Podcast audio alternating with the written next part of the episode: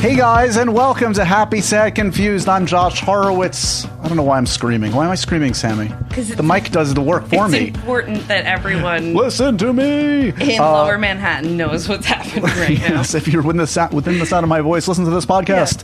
Uh, welcome to my podcast. Welcome to the only show where I introduce superstar guests, like today's guest. Sammy Haller. No, Sammy, you just do the intro. You're not allowed on the main show. Uh, there's a main show.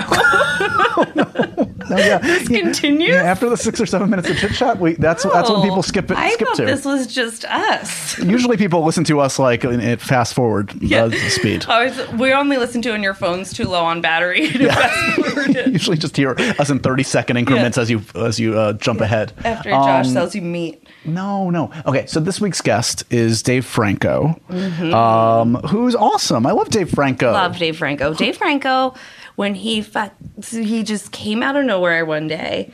Everyone was like, "We love James Franco. We love James Franco." They're like, "Wait, there's oh, another one." Oh, oh my God! Wait, there's Dave Franco. Um, he's no longer just James Franco's little brother. oh hell no! He's a Franco in his own right, and he's uh no, honestly, he's somebody I've always enjoyed t- chatting with, and he has a new film out uh, coming soon called Nerve. It's him and Emma Roberts, and uh, it's a really uh, cool, fun movie. I really enjoyed it. We talk about that movie a bit. It's kind of a my shorthand for it is uh, I don't think you ever saw this. We've talked about this movie, The yeah. Game, right? We talked about The Game, uh, great David Fincher movie. It's kind of like the game for uh, tweens, I would say. And as I was just speaking, I was thinking about how fast I'm talking because somebody on Twitter said uh, they couldn't believe how fast I talk on the show. They thought that I was that they had the adjustments off. Well, you're a New Yorker. You don't have time for slow talking. Is that how I talk? Yeah. Okay. Was that Josh? no, no. It's hard to tell. Um, so I apologize if I'm talking too fast, but there's always that feature that you can you can go half speed. Yeah, that's what everyone wants. you want twice as much Josh on your podcast feed. Um, no, but Dave, uh, Dave is a very. Um, uh, he's he's a cool guy in that he's he's very analytical about his own career and like is is clearly um, someone that is tough on himself, which is very endearing as somebody who also can be tough on themselves. Sammy, wow, I got it from here.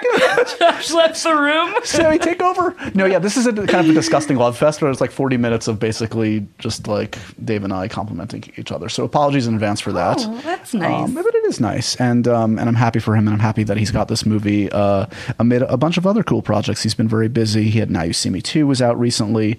Uh, he's in a movie. Um, about the making of the room called the masterpiece it's going to be out in a bit um, always busy um, and if you've never checked out his funny or die videos they're pretty damn funny He's too really funny. funny guy a good sense of humor about himself Dave After Hours soon. we talked a little bit about that. I think it's inevitable. We'll do something fun, gotta crazy. happen. It'll happen. Um, so what else? Comic Con is quickly approaching. Sammy has mixed emotions about I'm this. so upset. Okay, just calm down. Um, the good news is, um, both of us, Sammy and I, Yeah. are going to be at Comic Con. Which is such good news. It's it's such. I, I'm really excited. the, the, yeah, the I tone know. of your voice doesn't convey excitement. I know, but I wish I could give everyone the tone of my heart right now because I really, it is such a special place. It is so Okay. wonderful. Well, that is it's going to be exciting. We're going to talk to a lot of people. A lot of people uh, we can't um, officially mention yet. everyone's gonna freak out because they're all amazing. Not all of them, but most of them are pretty damn amazing. no, And- they're all amazing. Um, but I think But- um, fans of this podcast, fans of certain, I'm, I'm not even gonna. Guys, I'm just gonna hint. tell you. I'm gonna tell Don't, them. don't, don't do it. There's some big people coming. Um, so stay tuned. We're going to do a lot of live um, Facebook live um, chats. We're going to cut up a lot of the interviews on demand on MTV.com and YouTube and yada yada. You won't be able to miss it. Just check out. Are we allowed to cut up the President Obama interview that we're doing? Account? Oh shit! Sorry, How Could you? Yeah, he's, he's promoting a new Adult Swim show. Um, a cartoon called Barry. I wouldn't put it past him. I mean, we've got a lot of we had a lot of strange guests over the years at Comic Con. I had Mike Tyson on one year. He had an Adult Swim cartoon. Mm-hmm. Anybody can have a cartoon.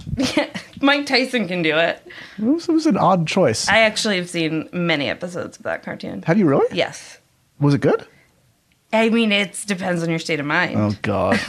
It can be. I got the code down. Funny. I got it. I got Yeah. it. Um, but anyway, Sammy is of mixed opinion about this because um, two people aren't coming.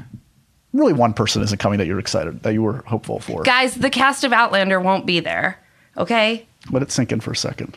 Sam's not going to be there. Caitriona's not going to be there, but Sam's not. Sam's not going to be there, and I'm not going to get to see him. I honestly could if I really thought about how ridiculous it is that they're that I, this. Oh. Okay. Well, look, Sam. We, as we know, Sam and Caitriona, uh, both previous guests of the show, both Yes. very close personal friends now of mine. Um, I thought so. They, I inquired. They, Are they listening, guys? That's what I was saying. They're probably listening. So, Sammy, you have ten seconds. Make your plea Mm-hmm. to Sam and Caitriona to come to Comic Con. Go. Sam and Caitriona, you guys, Caitriona, you guys have got to come to Comic Con because not only is this a place where like you're so loved and embraced and it's America, but also this is a really time for you guys to come and show a different side Okay, of your time. personalities That's that time. people don't get to see on the beautiful show. Okay, I don't think it's going to happen for you, but uh, I really appreciate the What if it did? girl can dream. no, but it's gonna be great. It's going to be great. Uh, all, all your favorite TV and movie stars are going to be there, and um, we're going to have a bunch of them on um, MTV's various social media platforms. I have to say it that way. Yeah. Oh, Yep. One quick thing. Oh yeah, um, Dave, if you're listening, Dave? Dave Franco, your chapstick is here. Yeah, uh, you can find me on Twitter at Sammy Heller. Uh, DM me if you want your chapstick back. We're not doing anything untoward with it. We're just preserving it as it was. Yeah, Sa- I'm not. I'm put. It's. I'm put. I just put it back down on the table in the exact position you left it. Okay. So. Okay. Um, so Dave will come by uh, for that. Mm-hmm. We've done a public service there, and we'll hopefully get Outlander booked for Comic Con. We've done a lot in this intro. I'm exhausted. On to the main event, as if we could top what we've just done. seriously. Um, please enjoy um, the charming, the talented, the star of Nerve. Go check it out. Bring your friends. Uh, here's Dave Franco. Welcome.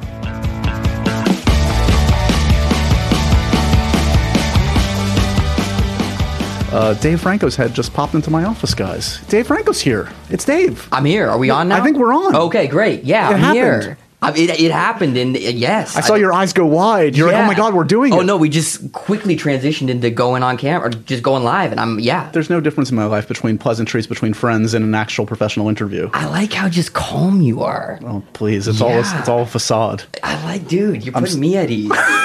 yeah, this Lie is good. down I if you want to. don't don't tempt me. Have you been junketing today? Are you in full uh, press bit, mode? A little bit. Yeah, I just came from BuzzFeed, doing lots of dares for the last few days. Uh, It's the nature of the beast when you. yeah.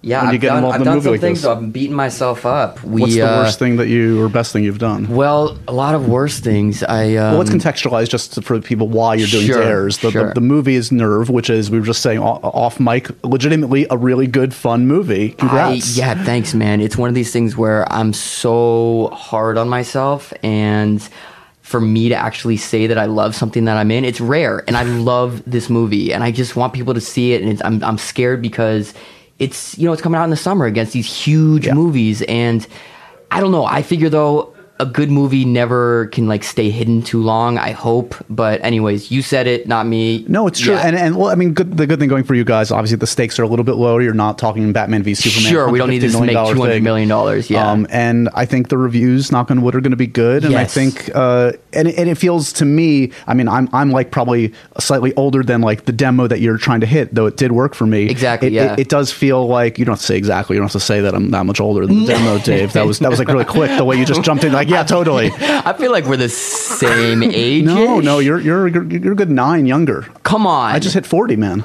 You look fantastic. Oh, please stop it. we're gonna we're gonna embrace for a long time we're actually at some point. we're actually doing this shirtless. You can't see it, but we're, we're just we're just holding on to each other for Is that dear a life. twelve pack? you somehow got four extra abs. Now you've thrown me off my game. What was I saying? Uh, I was complimenting how you. great the that it- oh, yeah, is. no, but I was I was saying legitimately that I think because it's a movie that deals with technology and how um, teens interact today, it feels to me, uh, as someone that works in MTV and is hopefully in touch with these kinds of things, actually authentic to the experience, as Definitely. opposed to people trying to like tell you like this is how kids talk today. Yes, exactly, exactly. And I give the directors a lot of credit for that. It was one of these things where I initially sat down with them and I just knew you could tell that they had this really strong point of view.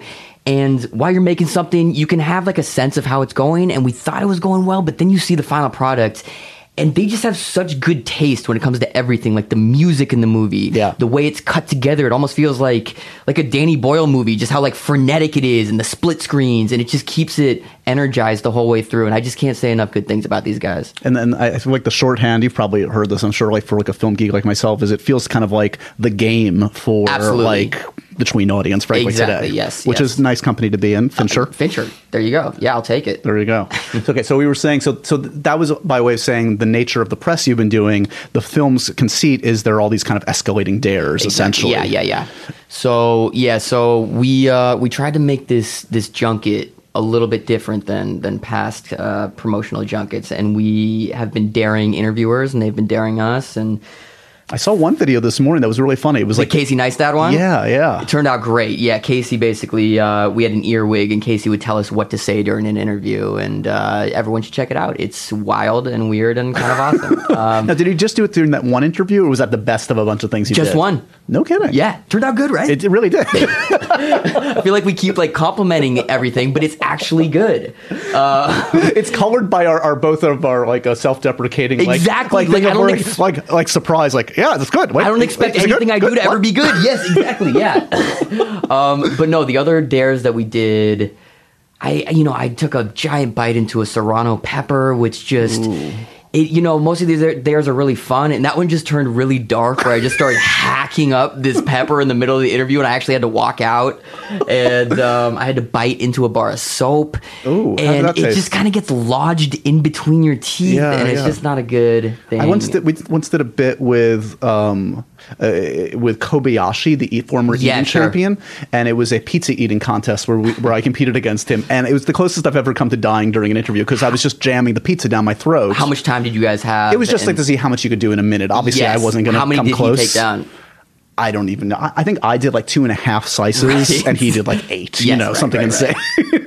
um, but that's the closest I've come to buying it on camera. Um, but yeah, I mean, that's the funny thing about when you sign on to a film. It's like I don't know how self-aware you are. It's probably not the first thing you're thinking of when you sign on to a movie, but like what the narrative is going to be for the press tour, because it, it colors like everything. Whatever whatever the conceit of the movie is, it, it that's what you're going to be talking about for two months. Yeah, yeah. And normally when you think of a press tour, you don't think of too many exciting things. It's it's uh, if you talk to most actors, I would I would say that most of them would say it's the worst part of our job. Right.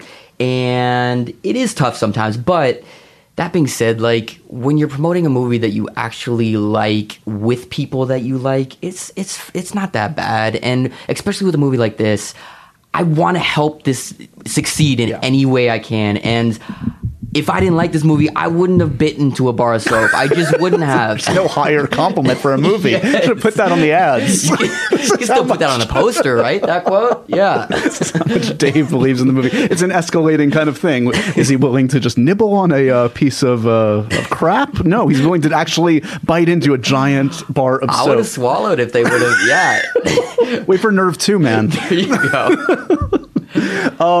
So, and it's and it's also a big movie and an exciting movie in that, like, you know, you and Emma, it's the co-leads. You're a lead. You're the guy. Yeah, I guess this is this is like my first real leading role. Is that something that occurred to you? Is that something? How aware of that have you been? In um, be- because like I, I feel like you know I, you know I've been talking to you probably for five or six years, and it's like just to, to chart your Yeah, yeah. growth in that time. It's it's exciting to see where you are today versus where you you know. Yeah, I, I guess I didn't really think about it too much, which is maybe a good thing because I might have put too much pressure on myself. But when I look back on everything I've done in my career in general, I feel like I've I've tried to be patient and wait for wait for roles that I really love, regardless how big the role is. And so up until this point, it's like uh, you know offers have come in for lead roles in the past, but they're just for movies that aren't that great and so i'd rather do smaller parts in these in these movies that i you know want to be a part of like like uh neighbors or uh even even uh something like warm bodies where i was in that movie for the first 10 minutes of the movie but it was a concept that just felt original Yeah. and and unique and i just wanted to be a part of it any way i could And it's one of those movies that, again, despite like whatever box office, I'm sure that people come up to you and talk about that one as much as almost anything. Yeah sure yeah yeah right? So, um, and do- do you think there's like, were you aware when you started shooting this one of a difference between like being the guy and just like being an actor? Like, is there something you have to think about in terms of like, oh, I'm carrying a movie, I am. Ooh, I, I probably should have, but well, you did well, so maybe the, the lesson is don't. right. No, this one.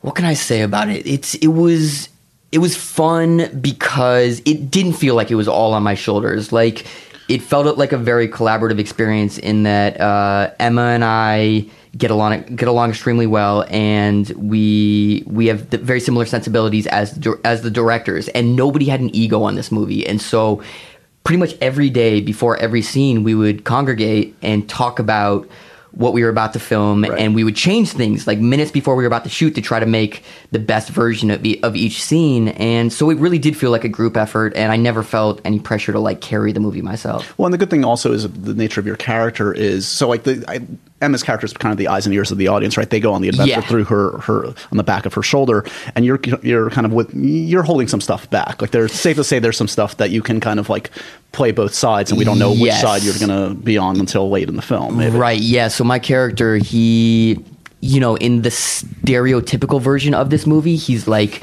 the super mysterious, cool, brooding guy, and what I respect about these directors again is that they let me bring a lot of, I guess, my own personality to the part where I didn't want him to be that archetype. I feel like that's boring. We've seen it a million times, and so I was able to bring just a little, little more lightness to this character, yeah. and he was able to have a little more fun than that type of character normally does. And it just it, it feels a little more real too. Yeah. It's like the the Edward Cullens of the world, like. Those no one wants to be around a guy who takes himself that seriously. Right. Yeah. You auditioned for Edward Cullen. I did, and I'm still hearing about it like 12 years after the fact. hey, you brought it up. That wasn't on my list, but as someone that covered Twilight more than any other human being on the planet by where I work, I I know that very well. Yes. Um, is that is that a happy memory at this point? That audition? Did you do it with Kristen? No, no. Okay. That's the crazy thing is I. Uh, I, I, guess I quote unquote tested for it. Okay. But who knows how many guys were also testing? There, it might have been me and hundred guys left, and right. it's something that I still talk about more than pretty much anything oh, else. No, I'm sorry. so, what were you wearing to the? No. Okay. Speaking of auditions, did yes. I, I? didn't jinx Han Solo for you, did I? Because I did not. No way. No. I think at that point that we were talking about it, I pretty there was it was a 99% chance that I was not going to get it. And so So for context, again, the, I think the, the the takeaway from this is it's amazing to be in that company and that mm-hmm. you were in the mm-hmm. mix is awesome and and one of those kinds of things I'm sure will come to you sooner rather than later and uh, when I interviewed you and I chatted with you in, in Las Vegas of all places for Nice and 2 um, yeah that rumor was going around and yes. we talked about it a yes. little bit yeah and it's uh it's it, yeah i feel i feel very uh, fortunate to even be in the discussion for a role like that such an iconic role but ultimately those directors they're the, they're the directors of 21 jump street yeah. and so they know me really well and if they felt like i was right for the part then i think they would have given it to sure, me sure. but they, you know, th- maybe there was something about me that wasn't quite right, and I trust their opinion more than pretty much anyone else who I've ever worked with. So I feel like the guy who got it, he's going to be amazing. Yeah, yeah Like yeah. I was actually, I was genuinely very nice. excited that they chose him. Did you feel after whatever the reading was that did you feel good about it, or did you feel like like like do you have a good judge after a, a reading or after an audition? Not really, just because I'm so hard on myself. It was actually my my resolution this year to be just just not you know just not beat myself up so much like in terms of my work because yeah.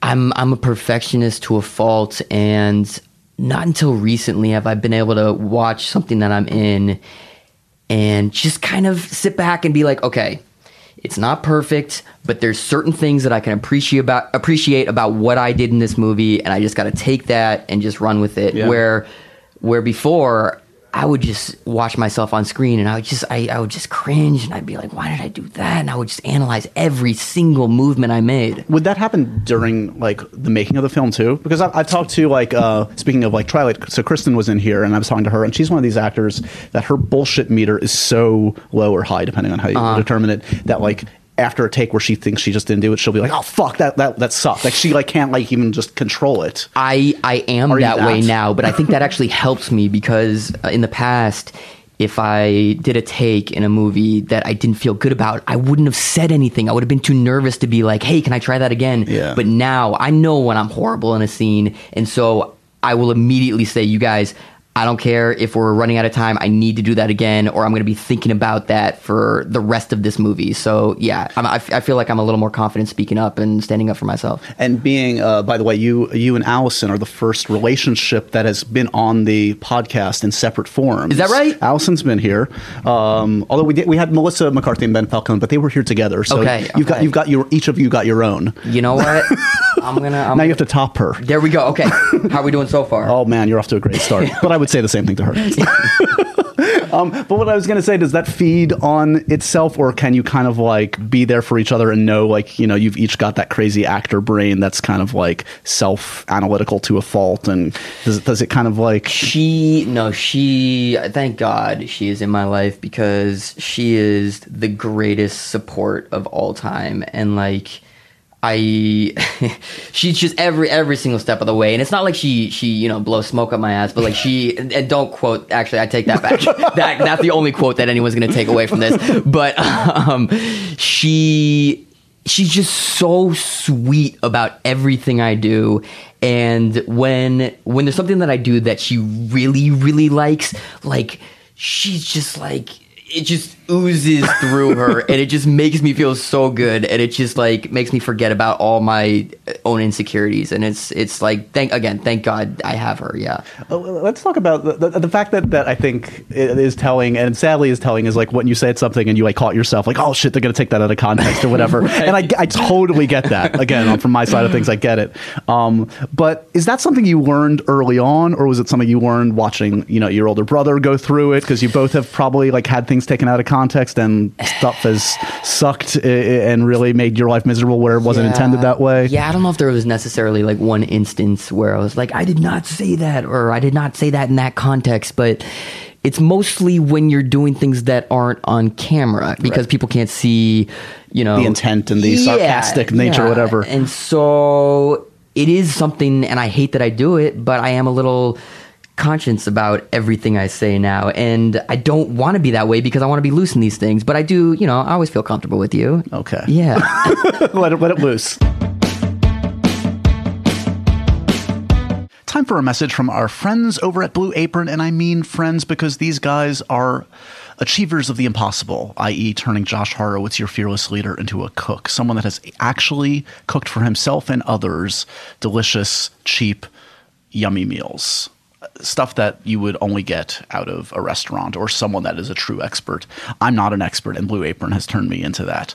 Uh, it is truly idiot-proof stuff, guys, and it comes at a great price point, and it's uh, it's just it's just awesome. It's a, it makes a great gift for yourself or for others. I can't endorse it enough. And here are a few things to know about Blue Apron. If for only it's really less than ten dollars per meal, they deliver seasonal recipes along with pre-portioned ingredients to make delicious home-cooked meals. Here are a few of the meals that have been available this month, for instance: spinach and basil pesto gnocchi with summer squash, green beans, and fresh mozzarella; spiced pork tacos with avocado, pickled onion, and uh, and uh, corn; uh, summer uh, vegetable pizza with garlic, lemon, broccolini.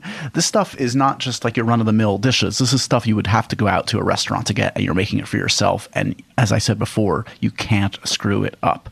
So check out this week's menu, and you can get your first three meals absolutely free with free shipping by going to blueapron.com slash happy. That's h-a-p-p-y you will love how good it feels and tastes to create incredible home cooked meals with blue apron so don't wait. Once again that's blueapron.com slash happy. H-a-p-p-y blue apron a better way to cook Hey guys, time for a message from Casper Mattresses. Casper is a sleep brand that created one perfect mattress sold directly to consumers, eliminating commission driven, inflated prices. Its award winning sleep service was developed in house, has a sleek design, and is delivered in a small, how did they do that sized box. In addition to the mattress, Casper also offers an adaptive pillow and soft, breathable sheets. Let's talk about quality. An in house team of engineers spent thousands of hours developing the Casper. Combines springy latex and supportive memory foams for a sleep surface that's got just the right sink and just the right bounce. Plus, its breathable design sleeps cool to help you regulate your temperature through the night.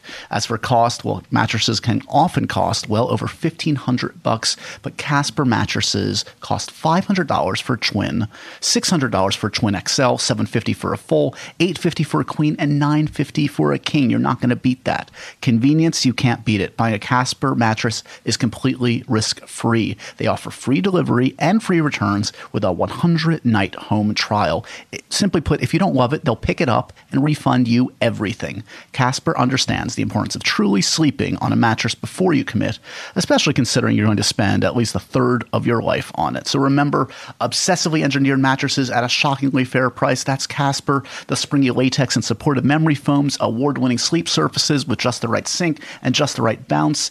And we're not lying here, guys. Time magazine themselves said it was one of the best inventions of 2015. In fact, it's now the most awarded mattress of the decade. Plus, there's that free shipping and returns to the US and Canada, and the 100 night risk free trial in your own home. If you don't love it, they'll pick it right back up.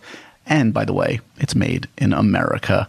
So guys, go to www.casper.com slash happy and use the offer code HAPPY to get $50 towards any mattress purchase today. Terms and conditions apply.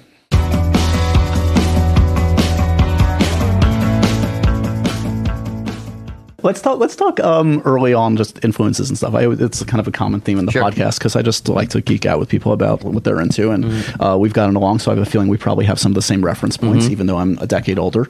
Um, Can't believe that. but Look that um, skin, oh, though. just stop it! Stop touching me like that. he's brushing his hand. I don't even want to say where he's brushing his hand.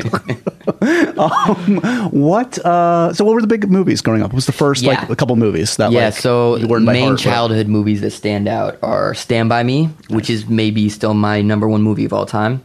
Uh, the Goonies and uh, what else? What else? Uh, what's why can't I think of it right now? Um, vampire movie, also with Corey Feldman. Oh, The Lost Boys. Lost Boys. Yeah, yeah, yeah. So all three of those movies, Corey Feldman. It's alarming.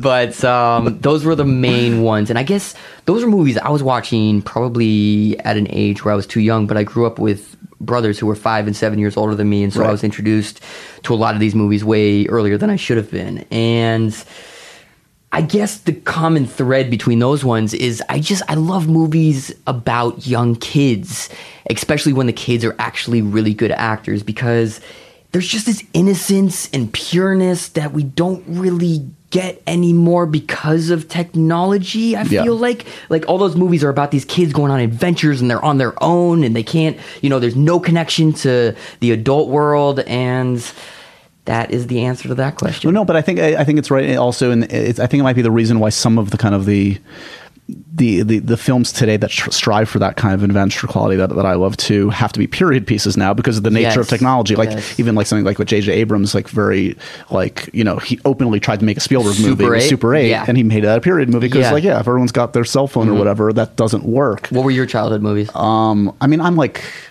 I- I'm pretty stereotypical in terms of like a mix of like Spielberg, like Back to the Future is back on my wall back Yeah, here, yeah. Back to the Future, Ghostbusters. Yes. Um, and then Have you seen the new Ghostbusters? I just saw it and it's really good. Is it great? It's really good. I'm so I'm so relieved. I know we're all like, I know because frankly, and you know, and you know how marketing is too. I, I didn't love the marketing. I didn't love the trailers. Yeah, yeah, But yeah. it's um, it's a really good like feel. It's got a good tone and just it's like a really good two hours at the movies. And they're obviously the cast is hysterical. Yes, and it feels like it stands on its own, and it's like, yeah. okay, great. It's kind, it's kind of like in that like two thousand what what we do in 2016. We don't remake things so much as reboot them. Yeah. It's, it's that Star Trek model. It almost feels like it's an alternate universe Ghostbusters. I love it. It's like a riff off of the same thing. So anyway, enough promoting someone else's movie. yeah, right. Come on. but um, but what was I going to say? Uh, so so the early movies, and then at what point? Okay, so you're you, James is, is, is like seven years older. I got Yes, that right? Okay. yes. So at what point is he like really making strides? Like how old are you? And Yeah, what, what's your prob- it was perspective on that? early high school, I think, and It's like Freaks and Geeks. Is that? yeah, I think so. I think that was the first major thing. And then people started to ask me, and they're like, "Do you have any interest in doing this?" And I was, I was a really shy kid growing up, and so I did not have any interest. And then when I came down to LA to go to school, um, his manager essentially forced me into an acting class. And I remember sitting there in the back of the room, and the first people that were on stage, you know, they started screaming and crying and hitting each other. And I, I remember thinking, like, fuck this. like, The shy kids, uh, like, I'm yeah, not- I don't want any part of this. But I think um, I think I stuck it out because I've always loved movies. My first job ever, I was working at a mom and pop video store. I was 14 years old, and they essentially paid me by allowing me to take home as many movies as I wanted every time I worked. And so that's how I, you know, started watching all the classics and. Um, yeah, I just I just wanted to be a part of it all. Do you find that like the stuff that you were into informs your choices? Because I mean, you mentioned something like Lost Boys, and I think of like Fright Night. Like I see. Oh, interesting, interesting. Never put together that correlation, but it was more. I would say in general, I've always been attracted to things that are just a little off kilter, that are a little outside the box, and even you know, I think about when I was a kid too. Like my favorite author of all time is Roald Dahl, and he he writes children's books. But if you go back and revisit these books, they're dark, Right. and they're twisted, and that kind of informed my own weird, s- twisted sense of humor. And at this point, it's like everything I everything I do, I want it to at least at least attempt to bring something new to the table. Yeah. And even if it doesn't work, at least the intention is there. And like you look at the past uh, few movies I've done, like you know, a movie about magicians who pull off bank heists. Right. Like that's not normal. And uh, like we were just talking about, of uh, zombie romance, Right. or even Twenty One Jump Street, which was a huge risk. It's like this based on this earnest '80s TV Yeah. show, and we turned it in, into this like over the top self referential comedy. And even Nerve, even this movie, it's like you know, you look at every other young adult movie out there, and they all take place in this dystopian world where everything's elevated and everyone has this crazy hairdos and makeup. And this one, it's very grounded. And to make a young adult movie that's grounded in reality, like it's, I hate to say it, but that's a, taking a risk It too, is. to make a movie about real people doing real, real, emotions, things. real things. Yeah. What?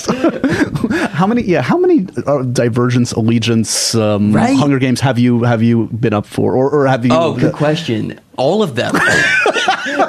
yeah, I've auditioned for all of them.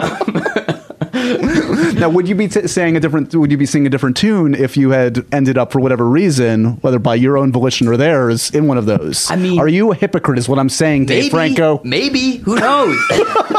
Probably. but I'm glad that it happened the way it did, Yeah. where I'm part of something that It's true to yourself, and it yes, feels, yeah. and like you were saying earlier, I feel like a lot of people will see the trailers for this movie or just hear about the concept and they'll think, "Oh, this is geared just towards teenagers." And that is I would say the main demographic, but just everything about it it just I feel like it resonates with everyone Yeah. because we're all using social media and this is a film that it uh it like presents all sides of social media. It's not it's not this preachy movie. It just kind of presents things the way they are and it's a movie that you walk away with and you're talking to your friends about it and you're analyzing the way you use social media yourself and you think about like, "Oh my god, have I ever been really mean to someone online?" Sure. Yeah. Do you remember, um, speaking of like uh, these kinds of films that provoke discussion, and again, films that infected you as a kid? Like, do you remember like the first early like kind of, of mindfuck experience going to a movie? Like, I think of things like seeing JFK when I was a kid, or Seven, like, like those Oh, yeah, kind of yeah. movies that Fight like. Club. Fight Club, Yeah. definitely. I remember watching that movie and being like, "Oh fuck, this is like, yeah, that's the Was one." I supposed to see that? Was am I allowed? Can I see it again? the one. Yeah. Um, and yeah, I mean, there's directors, all the directors that I want to work with today. I mean, people who are on most actors' wish lists, like they're doing the stuff that's like really kind of just inspiring me. Guys like like Fincher and Wes Anderson, Paul Thomas Anderson, Spike Jonze, and like the newer guys too, like uh Destin Cretton who did Short Term 12, Yeah, yeah, yeah. which is a movie that I feel like not enough pe- people have seen. It's one know. of those things that it's it's like a type of movie. So it's about um, a girl who works at kind of like a rehabilitation type place for younger Yes. kids, and the whole movie you're waiting for that cheesy, sappy scene, and it never comes. It's just so well made. I think it's a perfect movie. And then guys like uh, And Brie Larson, by the way, And Brie like, Larson we all we all thought it was like, oh shit, that was going to be her Oscar moment. It didn't Yeah. happen. You're like, oh, it's not going to ever happen, and luckily she got there. She's incredible. Yeah. And uh Damien Chazelle, like Whiplash, Whiplash was is amazing. unbelievable. And those are the guys who are inspiring. have you, have you seen right Swiss now. Army Man yet? I did.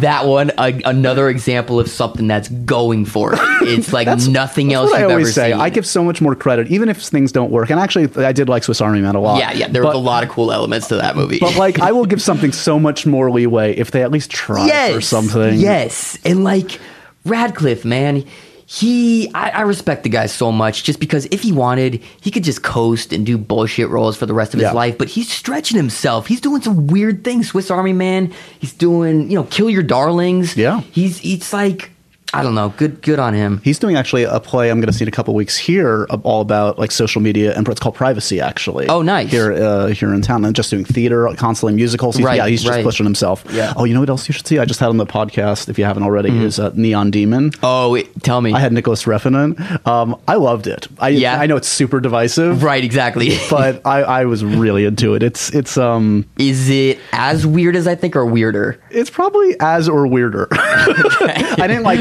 Only God Forgives, but this one I really was into. It's beautiful and it's just beyond just how well it made it is. It's uh, it goes to really fucked up places, so I think you'll yeah, yeah. appreciate it. So speaking of fucked up, so um, and sensibilities, like I do think like um, your Funny or Die stuff, which you you were kind of like into for like a Mm-hmm. Yeah. contained period of time. I feel like that reflects also really your true. Correct me if I'm wrong. Your true kind of sensibilities, hundred percent. comedically, right? Yeah, yeah. And so those videos came about because when I was first starting out as an actor, I was I was taking roles that I didn't necessarily love, but I just wanted the experience. I wanted I wanted to be on set. And so I was happy to be working, but ultimately I was work like I was working on these things that I would finish and I would tell my friends and family, do not go see this movie. It's not good. And then they would go and see it and they'd be like, that sucked. And I'd be like, I fucking told you. and so so it got to the point where I was like, okay, I need to take things into my own hands. and everyone has a camera nowadays. There's no excuse not to be filming your own stuff. And so I paired up with Funny or Die, and they they made it. They made like they created this like dream scenario for me where they gave us full creative freedom, and so me and one of my best friends who I've known since childhood, we would you know create these bizarre videos, and they would help with production costs, and like I can't tell you how much these videos have helped me. Where I, I don't think I'd be here right now without those. Yeah. Where um I remember when I was auditioning for Twenty One Jump Street, it was the most arduous audition process I've ever gone through. I, I went in for that movie maybe seven times, and I remember the first "You're So Hot" video came out at the end of that process, and the the directors told me after the fact they're like a good part, you know, a, a big part of the reason you got the role in Twenty One Jump Street is because of that video. We saw that you had a good Yeah. sense of humor from that video,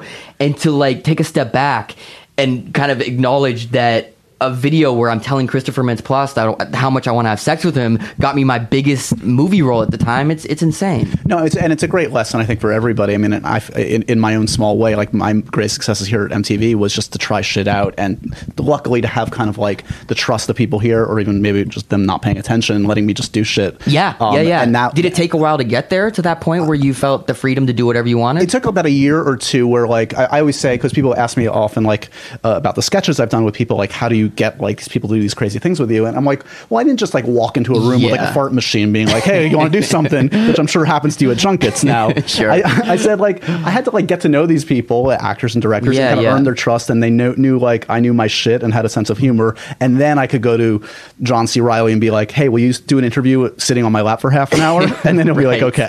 But and, and I'll give you a compliment. You're just a nice, normal person, and you and like and I What a feel, novel idea. No, Thank and I feel comfortable with you, which I can't say about a lot of people who are interviewing me.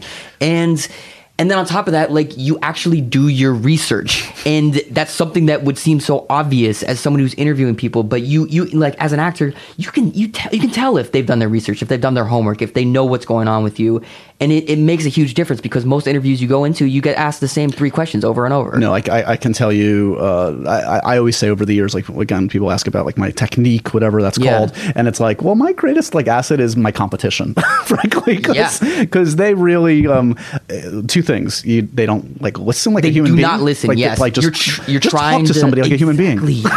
you're trying to play off of them because for me, it's like. It, you know, I get bored of hearing myself talk, and so you try to put it on them a little bit. You want to have some fun with them, Right. and they just kind of like blankly look at you and smile through it. They're not even listening to what you're saying; they're just thinking about their next question. I, I have a project that hasn't been announced yet, but I'm going to tell you off off mic uh, that I think you're going to appreciate about the junket world. Oh, yeah? that you'll really Can't wait. you'll really dig. Okay, so um, to talk to me about sort of where you're at now in terms of obviously you're going up for. I mean, it doesn't get bigger than going for things like Han Solo, et cetera. You're getting to a lead in a cool film like Nerve. Do you feel? Uh, we've talked about your insecurities hopefully waning in terms of like not being so hard on yourself. Yeah. Do you feel like can you take a moment to to be satisfied with the kind of stuff that you're getting now versus where you were five years ago? Definitely, definitely. And it's one of these things where people ask, they're like, all right, what do you want to be doing five, ten years from now? And this is a very cheesy answer, but and I'm very happy that this is the answer, but like I want to continue to do what I'm doing right now. I'm working with my friends and with my family, and I can't imagine anything better than that. It's like I just, you know, I think of movies like Neighbors, and I just did The Masterpiece with my brother, and I just feel like I've, I've somehow infiltrated this group of people who are way more talented than me, and I just want to just keep, you know, hold on to that as long as I can because this business, it, everything is so fleeting. Where you can be working all day, every day for years, and then all of a sudden you have two movies that come out and are huge flops, and you need to start again at square one, and so. I'm just trying to keep my head down and just do the best work I can. And I just hope to just continue to work with the people I love. um, I'm psyched about the masterpiece, and I have a confession to make. I'm one of these crazy people, and I think it'll shock you kn- knowing what you know about me. I've never seen The Room. I've, I don't. I can't, like, I, I'm walking out. I, I know. walk out of this I know. I've just it just hasn't happened. I, I need to find the right circumstance. I feel like it's not a movie. I think I actually read you, you said something like this. I don't think it's a movie you want to watch by yourself Definitely necessarily. Not. No, I need to no, find no, a group and watch it and need appreciate to be it. able to talk to someone about it because it's so bizarre. You need to just check in with someone to like acknowledge, like, is this real? Is this really happening? But you have to. What's I will, been? of yeah, course I will. Okay, of course. I just need. It's like it's like it's like Game of Thrones. That's my other thing. I've never watched Game of Me Thrones. neither. Me neither. Let's start a little, little weekly date. Okay. Okay. All right. So we're gonna meet in St. Louis, halfway between us, once a week. One of us is just going to have to move, Dave. Um, my wife's going to be like, "Why are you moving to Los Angeles?" well, Dave Franco wants to watch Game of she'll Thrones. be like, okay, worth it. Go. so, so yes. So, uh, but the room. This is uh, this is kind of like the story behind the room that that James has directed, so right? Let's quickly talk about the room for people who don't know. Uh, it's this movie known as the best worst movie ever made, and there's this guy Tommy Wiseau who looks like a vampire. He refers to himself as a vampire, and he directed, wrote, starred in, financed, produced this movie. He put six million dollars of his own money into this movie. It came out in one theater initially, and it made maybe a hundred grand. Right. And ultimately, over the years, it's become this cult classic where there's now midnight screenings all around the world where people go and it's like the Rocky Horror Picture Show where they're screaming at the screen, they're they're throwing things, and it's this whole event. And so it's this very funny thing now. And he, uh, you know, his original intention was he just wanted to become famous in the movie business, and so he tried to he sought out to make this very earnest drama and. Uh, and he, when the movie first came out, he paid to keep it in theaters for two weeks to make it eligible for the Academy Awards. and so, of course, now that it's become this big, like, comedic whatever, Yeah. he maintains that it was always meant to be funny. Right. But we made a movie um, about how that movie came about. And so, what's the what's the tone? Is it like black comedy? Is it is it earnest? Is It's- it like yeah, it's tough. It was a really hard tone to pull off because it's not a full on comedy. It's not like a joke, joke, joke type movie. It's like if I had to compare it to anything, this is a weird comparison. Maybe it's like Boogie Nights. It's just like you know, Boogie Nights is Mm-hmm. cast of like crazy group of people? Yes, like just yes, and it's funny, but it's funny because of the characters and Right. because of the situations. It's like again, it's not playing for jokes, and so it is earnest. And we're not trying to like make fun of every, anyone in this process. We wanted to do it justice, and I think the people who know and love the room are going to walk away loving this movie, and that was the main intention. But the biggest struggle or the the hardest thing is to get get people excited about this movie who have never even heard of the movie The Room.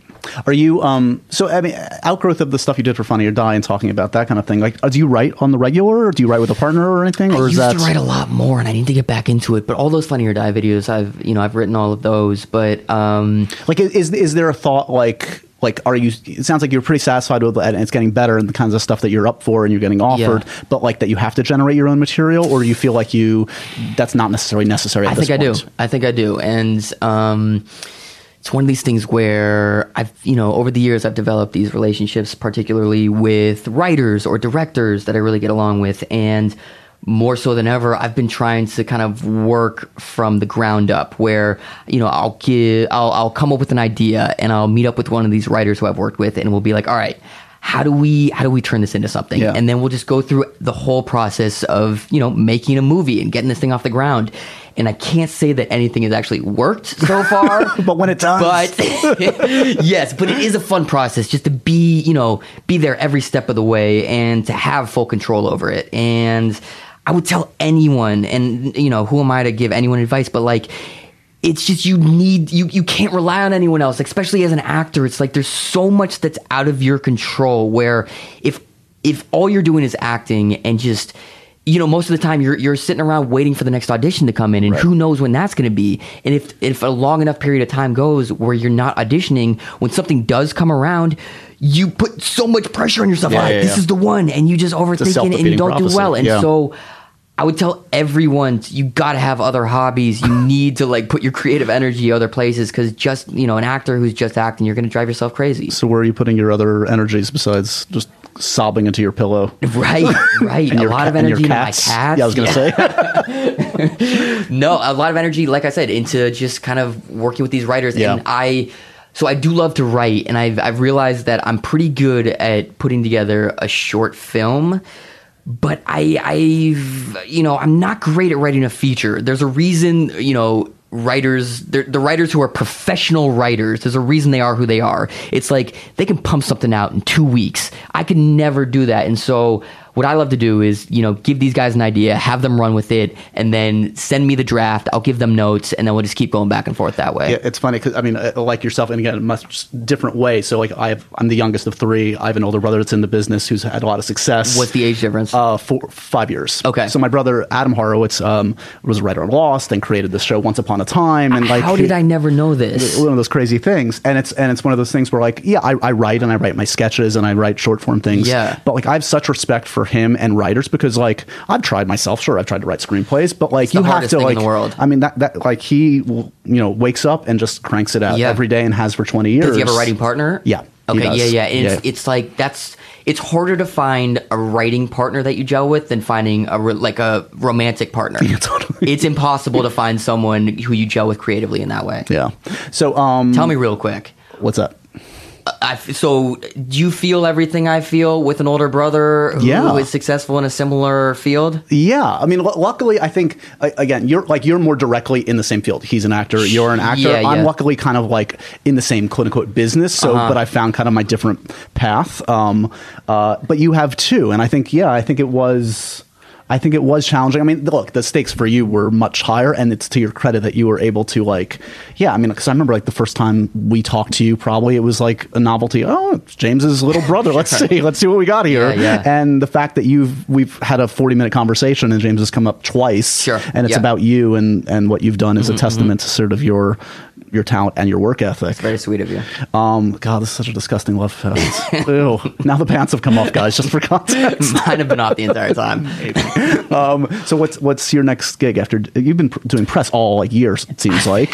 so what are you actually acting next? That's a good question. know? Um, I don't know, which I'm actually excited about. There's a lot of actors who love to just constantly be working. They don't like any downtime. I am really good at doing nothing. And so after this, I uh, knew I got along with you for a reason. yes, after this press tour, I think I got a little bit of time before anything else comes up. But um, I'm trying to think of if I have anything else coming out. You- and you uh, the, the the Lego movies a ways off, right? You did some Lego stuff. movies a ways off. I'm doing uh, Lego Ninjago, which honestly might I've only done maybe you know four recording sessions so far, but it might be my favorite thing I'm, i've ever been involved in. These guys surrounding this movie are so clever, and it's one of these things where I'm in these recording sessions. And it's you know it's technically it's a kids movie, but Right. everything I'm saying, I'm like saying it to make my friends of my age laugh. like they're gonna laugh just as hard as the kids. Yeah. And I don't know how these guys find that balance where it's funny to everyone, but Lego Ninjago, it's going to be the greatest movie. of all time. well, it's, it's it's from the same team at least, not the same. Uh, is it the same writers or producers or Chris and Phil producing it? Yes, but like, yeah, the the same team who trust, did the yeah. original Lego movie. Yeah. Nice, nice. Um, before I let you go, I've got this weird, sketchy Indiana Jones fedora. Some random questions that have been rooted over Give by it. major actors like yourself. Okay. Uh, pick out one or two. There's no dare in there. So don't worry. You're not going to put bar, uh, bite into a bar of soap. All right. Uh, the most interesting person in the world is Woody Harrelson. That's a good Woody answer. Harrelson is maybe he's my hero. Yeah, I'll say that out loud. He's he's one of these guys. He just he just can do whatever he wants, and he just plays by his own rules. And he's he's like I remember when we were filming Now You See Me 2, and we were in we were in London, and he would go away for the weekend, and we'd come back on a Monday, and he we would be like, "So Woody, how how was your weekend?" And he'd be like, "Oh, you know, I was just uh, you know just in Ireland, and we uh, you know we cut down a." Cut down a redwood, or just a you know a giant tree, and um and we fashioned it into a, di- a, a dining room table, and I was with Bono, you know, and it's like, and he just comes back, you know, the next weekend he's he's partying with uh, Paul McCartney, and it's just like, He's living his best life. yeah, he's living in Hawaii. he's just like he, he shows me pictures of his house, and there's like no walls. Wait, technically, is that a house? I good question. Good question. Amazing. Yeah. Um, All right, let's see this other Yeah, one. In 20 years, I will be potentially, um, potentially not in the business anymore. What? I don't know. Maybe 40 years. I don't. I You're retiring at 50? Maybe. no, I mean 40 years from now I'd be 70.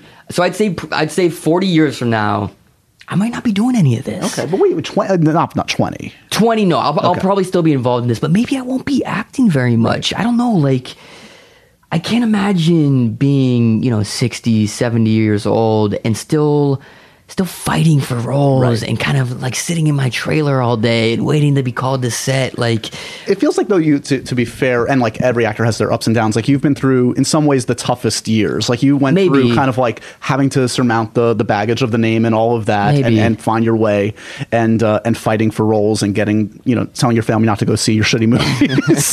and hopefully, the next ten years is a little less I hope that's emotionally. The case. I hope that's the case. But it's just it is a crazy lifestyle. Yeah. It's it's one of these things where I am a pretty private person, just about like you know my family and my friends and what I do during my downtime. But like, um. I, I get I, I get scared of it all. Like I I don't necessarily love the fact that like when I go out in public and if there's like a lot of people around, I walk around with my head down Yeah. and it sucks because I'm a very curious person and I love to people watch and and again, it's like you know, ultimately no one really cares who I am, but like I just there's certain places I don't want to go now, and I I miss having like full anonymity, and so and I and I do like when I'm on the road these days, you know. It's really amazing that I'm able to go live in a city like London for a few months at a time, but I miss my friends Yeah. and I miss being home. Like I, I can, I I know I'm lucky to say this, but like I love my home, Mm-hmm. and it's like my favorite place on earth. and, and like, uh, and I hate to, I'm not complaining about this because I know how lucky I am, but ultimately, like, if if I do continue to act way down the line, I, I could see myself maybe on a TV show that films in LA, and I have Right. more of like a, a lifestyle that works. Yeah, yeah, yeah. yeah. I got it. I got it. Um, it's really always a pleasure to catch up with you, and, You too, and certainly today at a, a, a longer clip. And uh, and honestly, congrats again. Uh, Nerve is, is a great movie. Everybody should check it out, whether you're old like me or or young like Dave, or even younger than Dave and I. You really should though. I can't express enough. This movie, it's uh, it's it's one of the few times where I can step back after the fact and just like see that these directors, they just they they brought something so unique to it and i'm just so happy to be along for the journey like i would have been happy to be an extra in this movie and the fact that i'm like one of the lead roles i couldn't be more proud of this movie please go check it out and that's all i gotta say Listen to the man. He's not a bullshitter, man. he, he, he speaks the truth. Uh, Dave, good to see you, buddy. you too man Thanks.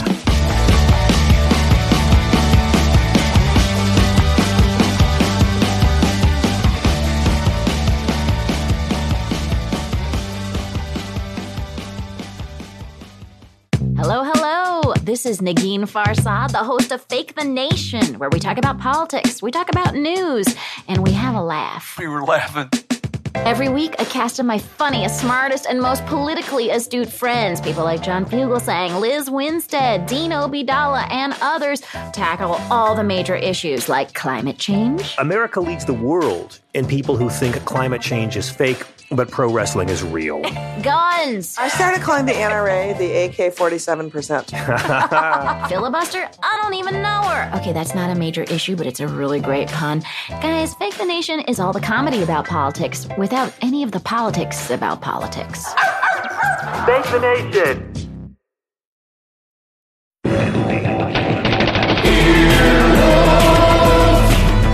This has been an Earwolf production, executive produced by Scott Aukerman, Adam Sacks, and Chris Bannon. For more information and content, visit earwolf.com.